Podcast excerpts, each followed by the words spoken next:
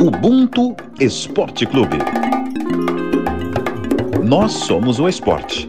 O esporte somos todos nós. Ubuntu para o povo negro tem um sentido bem amplo. Atualmente, para mim, é um coletivo de mulheres negras que nasceu da paixão pelo esporte, um coletivo composto por mulheres fortes, potentes, que estão longe fisicamente, mas que conseguem se acolher e se fortalecer, não importa a situação. Ubuntu para mim também é ancestralidade, é força e tudo de bom que o nosso povo tem a oferecer. Fala galera, esse é o episódio 65 do Ubuntu Esporte Clube. Começo agradecendo a minha irmã Jordana Araújo, grande jornalista e comentarista muito braba, pela definição de Ubuntu que acabamos de ouvir.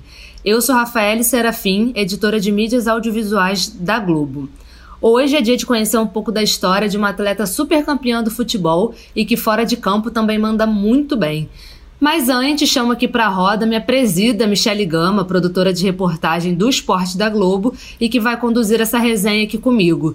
E aí, irmã, tudo certo? Fala, minha capitã, tudo bem e você? Feliz de estar de volta aqui no Ubuntu numa roda com mulheres pretas potentes. Tenho certeza que a resenha vai ser boa mais uma vez. Vai ser, né? É até redundante, mas aqui não tem modéstia não, porque os papos são bem bons e esse não vai ser diferente. Então agora, né, tapete vermelho estendido para Suelen Rocha, jogadora profissional de futebol, bicampeã brasileira, bicampeã paulista, campeã da Libertadores, entre outros canecos já levantados, né, Su? Bem-vinda. Bom dia, Rafa. Bom dia, Michelle. É uma honra estar tá fazendo parte desse projeto que vocês têm. É, eu acho importante dar voz para as mulheres negras.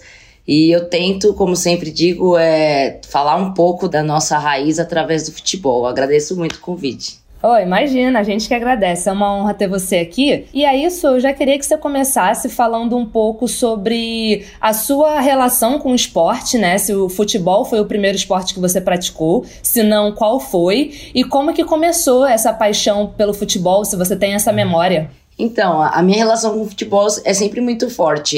Meu irmão, ele, é, ele, ele sempre me ajudava a treinar, porque ele, uma época, ele queria ser jogador. O meu pai teve passagens por, um, por clubes profissionais na, nas categorias de base, então a minha relação era muito forte. E era forte, inclusive, pelo fato de, de ser só eu de mulher é, numa família de tantos primos, né? E aí eu via eles querendo jogar na rua, no quintal. Então, tipo, eu vi que aquilo ali realmente era para mim. Já tava meio enraizado na, na família. E eu queria muito, muito ser jogadora de futebol. Daí pra frente eu consegui seguir o meu sonho e vivo dele até hoje. Suelen, no Corinthians você ganhou dois brasileiros, dois paulistas, uma liberta, como a Rafa falou. Chegou em 2018, né? Deixou o clube invicta. No Corinthians você participou ativamente de várias campanhas contra o racismo, né? O Mauro Silva é vice-presidente da Federação Paulista a Aline Pellegrino foi diretora do futebol. É, infelizmente, a gente ainda vê poucos negros em postos de comando no Brasil, se a gente levar em conta que a gente representa 54% da população. Eu queria saber de você como que foi participar dessas campanhas é, ativamente e como que você vê essa ausência de pessoas negras no comando do futebol e fora dele na sociedade. Você acha que é mais uma forma de manutenção do racismo também? Eu sempre digo que é, a gente ainda peca pelo fato de não se informar o suficiente. Eu sempre digo que muitas atletas não se reconhecem como negras, então isso dificulta um pouco nas ações. Claro que eu sempre quero ver negros no topo, né? Que é a nossa frase predileta. Só que as pessoas também têm que ter a, a autoconfirmação de que elas são negras se elas não têm essa autoconfirmação, é muito difícil elas chegarem aonde elas almejam, em formas ativistas ou não, em formas de luta. Então, eu acredito que, que o principal fator é muitas pessoas não terem o conhecimento de que elas são negras, é, da raiz delas, da, da ancestralidade delas. Isso eu acho que é o principal Ponto. Porque você só pode começar a lutar sabendo da sua origem. Caso contrário, é, vira uma luta irrelevante, entende? Ah, é muito cruel, né, com a gente, porque, enfim, somos pretas, né, aqui de pele clara e retinta, então a sociedade vai encaixando a gente em lugares completamente diferentes, né?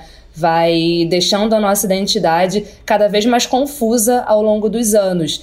Então, assim, eu, eu acho muito cruel quando a pressão é em cima dos jogadores e das jogadoras sobre o posicionamento, é, sobre falar ativamente sobre o racismo, como você faz, porque a sua consciência, né, é, foi exatamente o que você falou. A gente não tem educação suficiente, ninguém ensina pra gente sobre a nossa história, através da nossa perspectiva né? A perspectiva que a gente conheceu na escola sempre foi uma perspectiva eurocêntrica, com o olhar deles, né? Com o olhar dos colonizadores e tudo mais.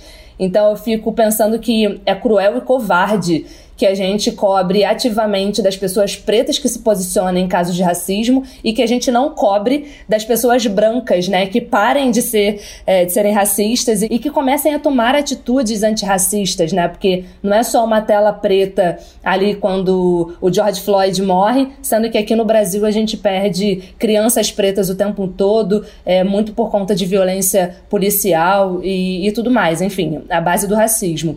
E eu acho que para atleta também, quando sai do país, né, tem uma um impacto muito grande. Eu acho que isso aconteceu com você, porque você sai daqui e vai para a Rússia, né? Que é um país carregadíssimo de preconceitos, né? De homofobia, de racismo mesmo. Então, já é um, um meio ali muito tóxico, né? Acho que é a palavra mais, mais clara. E aí eu queria saber de você como foi a sua experiência é, jogando futebol na Rússia. É, então, Rafa, o que você disse é, é totalmente coerente. Quando eu fui, eu tomei a decisão de ir para a Rússia, eu sabia que ia ser muito difícil, inclusive pelo fato de eu, de eu ir sozinha, como brasileira, ser a única mulher preta do time, e depois uma americana é, negra chegou no time também. Isso meio que dividiu os pesos, né? Mas foi muito complicado. Só que viver aquilo todos os dias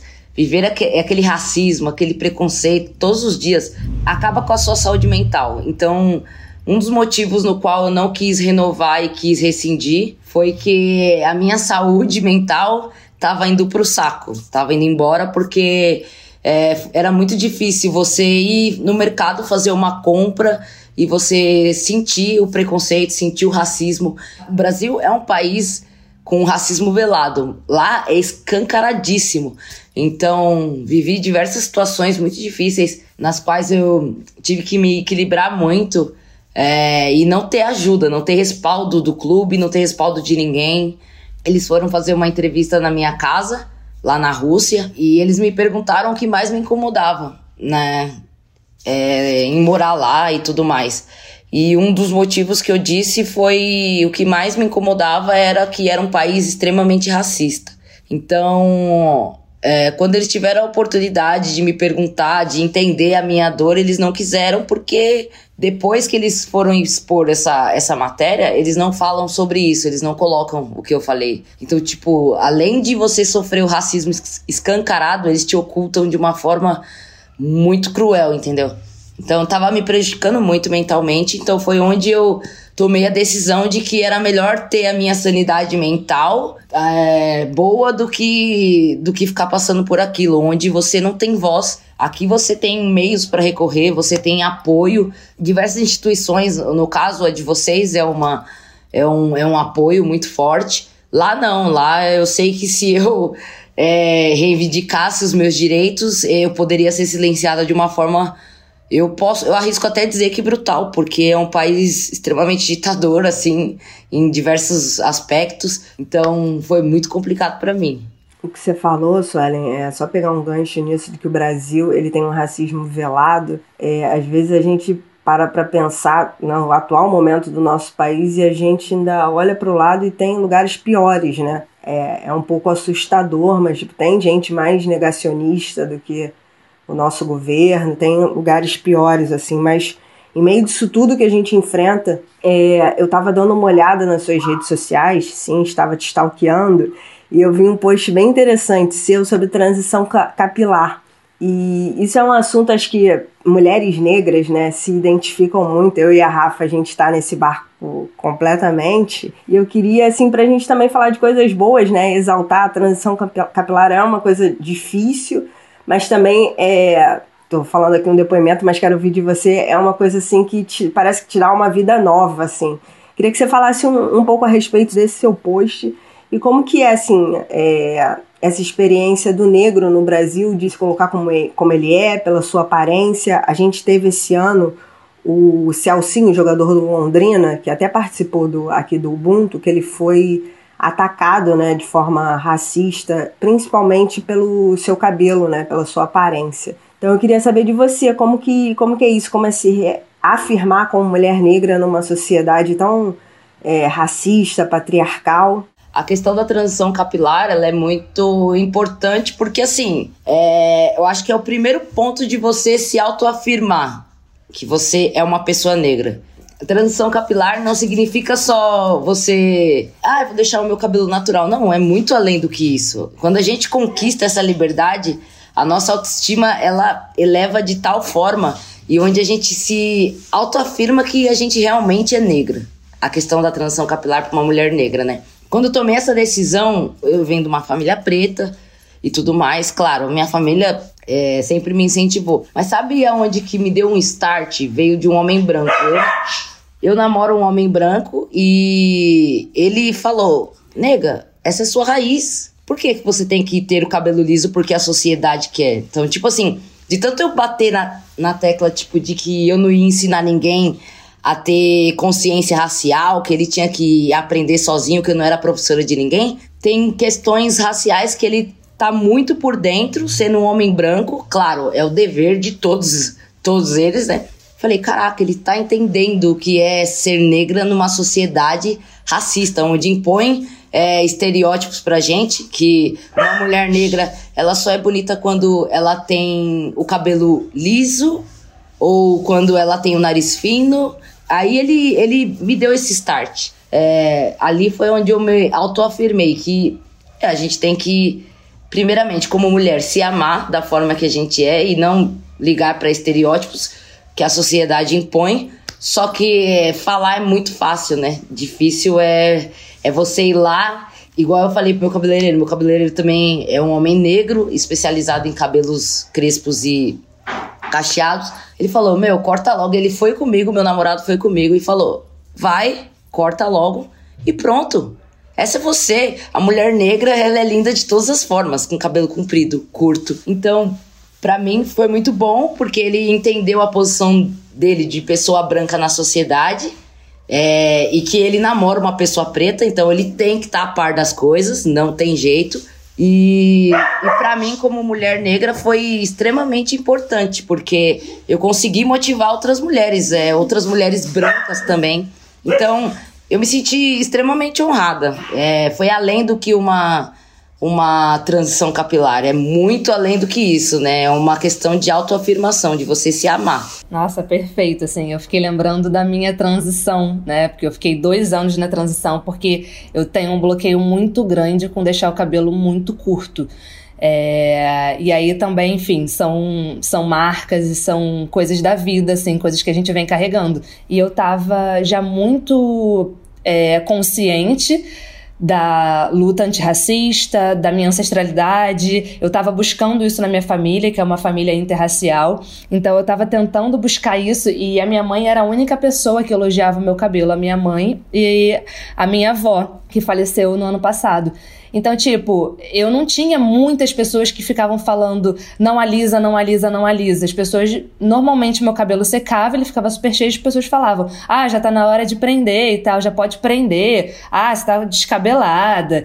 E aí com 15 anos eu quis, eu ah, pelo amor de Deus, mãe, me deixa alisar. Minha mãe não queria deixar. E eu alisei. Fiquei 10 anos alisando o cabelo e sofrendo todas as vezes que eu ia no salão. Cara, quando eu termino a transição, assim, eu me lembro que é, muitas pessoas só elogiavam E eu já não tava muito afim de saber a opinião de ninguém, sabe? Eu tava assim, dane-se agora que qualquer pessoa achar. Porque se eu achar que tá bom, se eu achar que tá bonito, eu vou ficar com o cabelo do jeito que eu quiser. Que era uma confiança que eu não tinha antes. É aquele momento libertador, né, Rafa? Que agora o problema é seu o que você acha. O cabelo é meu, tô achando Exatamente. lindo, tô achando feio. Tô nem aí pra ah, você. Ah, eu prefiro liso. Ah, então você é liso seu. Porque eu prefiro o meu assim. Exatamente. E o mais maneiro disso tudo é que as minhas tias, as minhas primas, é, a família do meu marido, as tias dele, né, que são minhas tias também, todo mundo passou pela transição e é muito é muito maneiro assim ver esse movimento e referências, né? Porque o que a gente está falando aqui é de é, nos tornar referência para alguém de alguma forma. E a gente cresceu sem muitas referências, né, de mulheres, né? E meus ídolos no futebol é, eram Ronaldo Fenômeno, Ronaldinho, eram homens que eu via massivamente jogar e defender a seleção. A Marta, porque eu via. Mas, cara, depois que eu cresci, que eu conheci Kátia Silene, Cici, cara, o que essas mulheres fizeram pelo nosso futebol, né, pelo nosso país é, é assim, é inacreditável. E aí, em 2013, você deu uma entrevista, Su, a um blog chamado Eu Curto Futebol Feminino. E aí você falou naquela época que o seu ídolo no futebol era o Messi. Enfim, 2013, né? Claro que o Messi é um gênio, ele é um ídolo do futebol. Mas eu acredito que ao passar do, dos anos, isso tenha mudado um pouquinho, assim. Você tem novas referências depois que você já teve contato com outras atletas, né? Que você entrou no mundo profissional? Então, é, exatamente, mudou, claro, com certeza. É o que eu falo, é a gente quando vai tendo a informação, tendo conhecimento,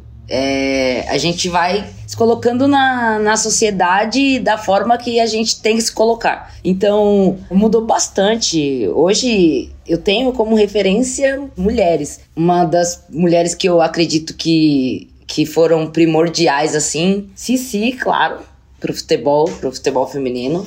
E a pretinha também, porque imagina você ser uma mulher preta e jogar no, na extrema Ásia, é, como é complicado. Então, que, que referência que, que a gente tem hoje. Por isso que eu sempre digo que quando eu tenho a oportunidade de me manifestar, eu faço o possível, porque elas foram referências sem saber sem talvez se manifestar muito por causa do conhecimento, tal, por vários, vários fatores.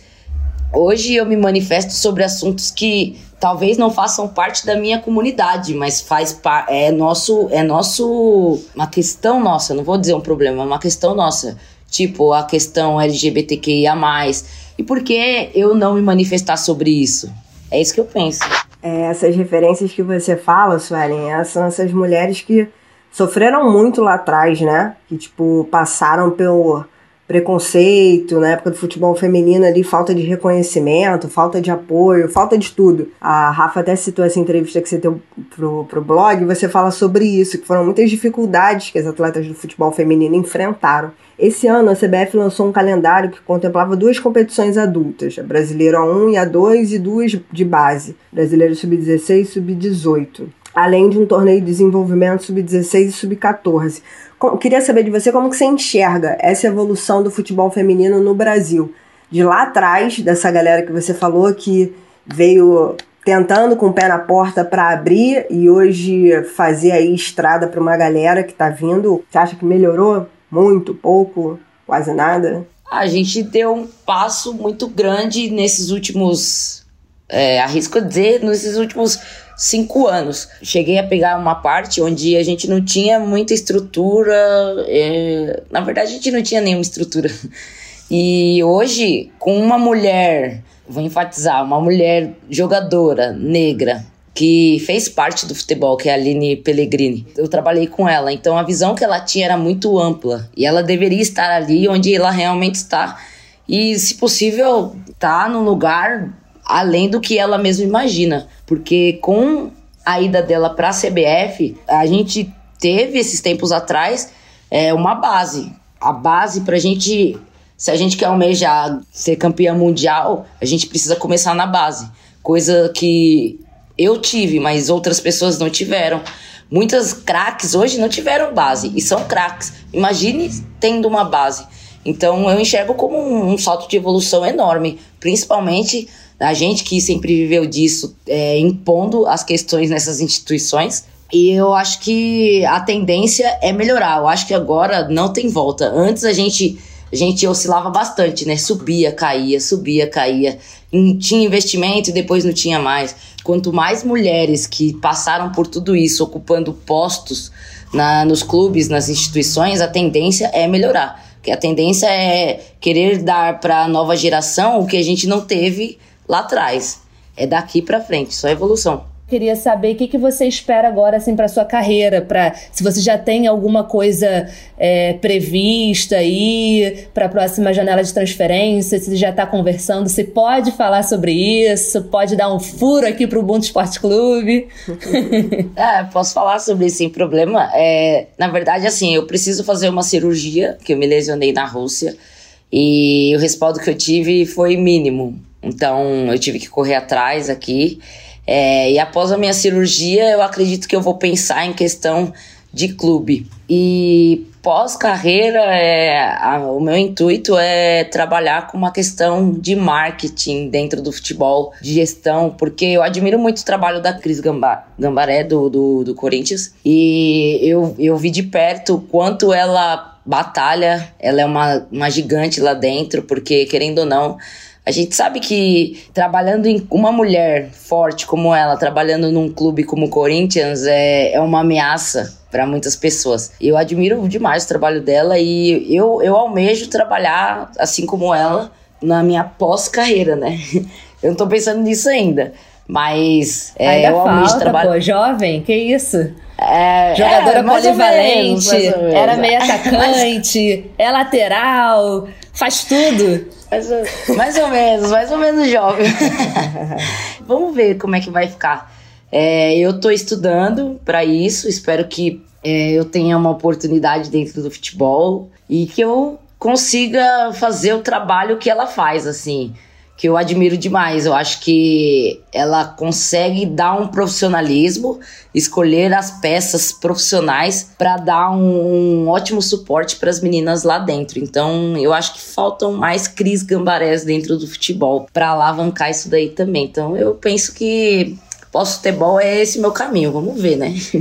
Na calma, nada de pós ainda, né? Segura. É, eu quero jogar ainda. é. É isso. E, e, só porque eu falei que você é uma atleta polivalente, tal, que você já atuou, né, como meio atacante, atualmente você joga como lateral esquerda. Eu, ali na minha juventude, eu era lateral esquerda, dava um corre, mas o futebol era um pouquinho diferente, né, quando eu jogava no colégio e tal, quando eu participava de interclasse, intercolegial. As saudades. É, a função de lateral, ela era bem mais defensiva, né, Su? E aí eu acho que hoje em dia, como o futebol ele vai evoluindo e vai exigindo um pouco mais dos defensores, né, é, como sendo apoiadores do sistema ofensivo também, é, você teve alguma dificuldade nessa, nessa transição assim de função, nesse amadurecimento na lateral ou você curte, se amarra, nunca foi um, uma questão para você? Então, é, na verdade eu era meio, né? E trabalhando com o Arthur, ele me colocou na lateral. Só que ele não só me colocou, como ele me deu respaldo, me ensinou bastante. É, eu tinha uma dificuldade imensa em marcar, então não poderia ser lateral no caso. Consequentemente, jogando na lateral, eu consegui melhorar a minha parte de meio de campo. Então, isso só somou na minha carreira. É, hoje, eu me vejo como uma lateral e hoje eu curto muito jogar nessa função, porque, como você disse, não só é, marca, defende, agora ataca, cria é uma peça muito importante dentro, do, dentro de campo. Então, hoje eu tô curtindo muito mais, porque quando você tem uma base de um treinamento, o que você tem de dificuldade você é respaldado, então as coisas ficam mais fáceis. Então, hoje eu gosto muito de jogar na lateral, de verdade. Suelen, pegando um pouquinho do que a gente estava falando antes sobre planos futuros, eu queria falar um pouco sobre sonhos. É, a gente viu que você deu uma entrevista lá atrás também, né? É, desse mesmo blog em 2013, falando que você sonhava um dia chegar na seleção principal, nas Olimpíadas e honrar a camisa. Sonhava ver o futebol feminino na mídia, assim como os times masculinos.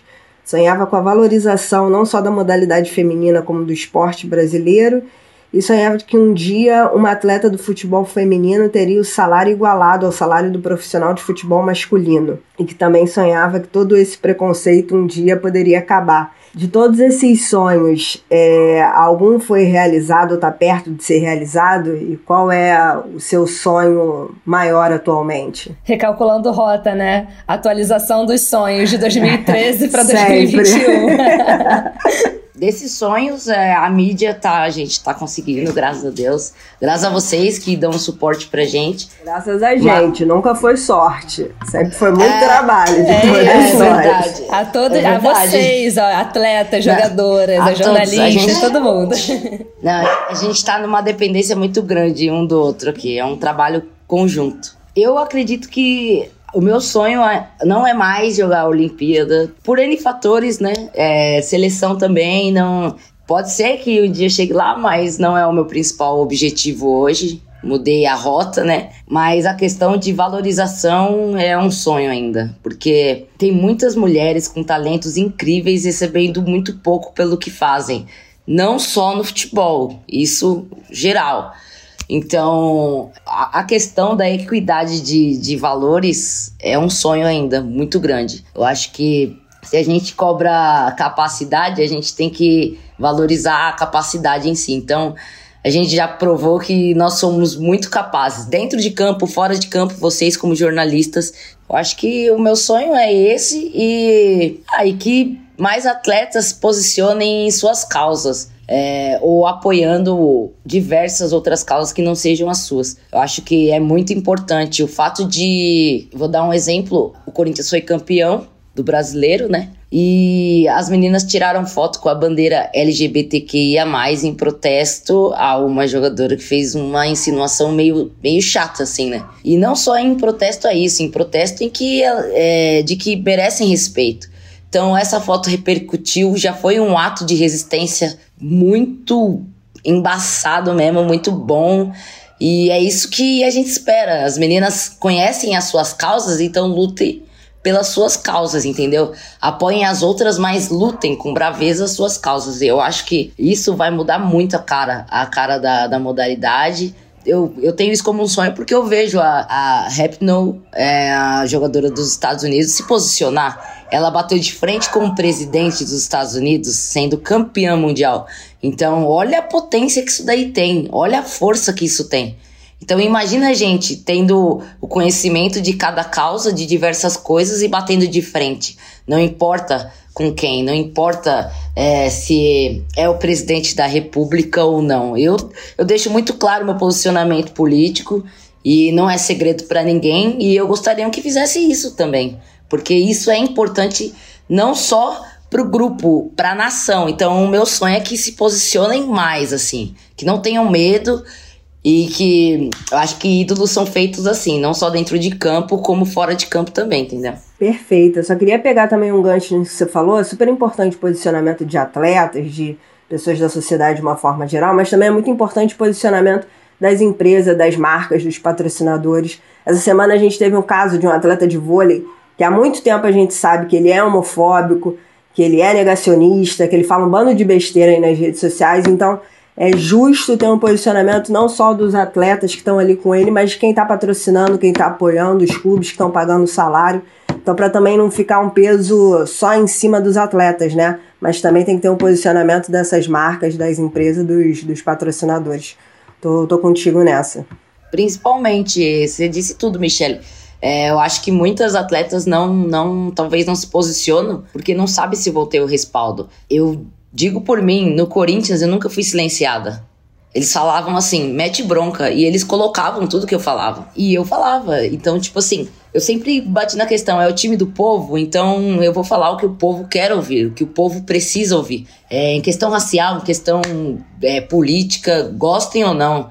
Se quiserem é, me cancelar, né? Que eles falam, cancelar, que me cancelem, mas eles precisam entender que se é o time do povo, é, tem que entender que é o time que o Corinthians luta tudo contra aquilo que, no caso, o presidente é a favor. Então, vai ter que me ouvir. Então, tem que, tem que ter o apoio principalmente das instituições.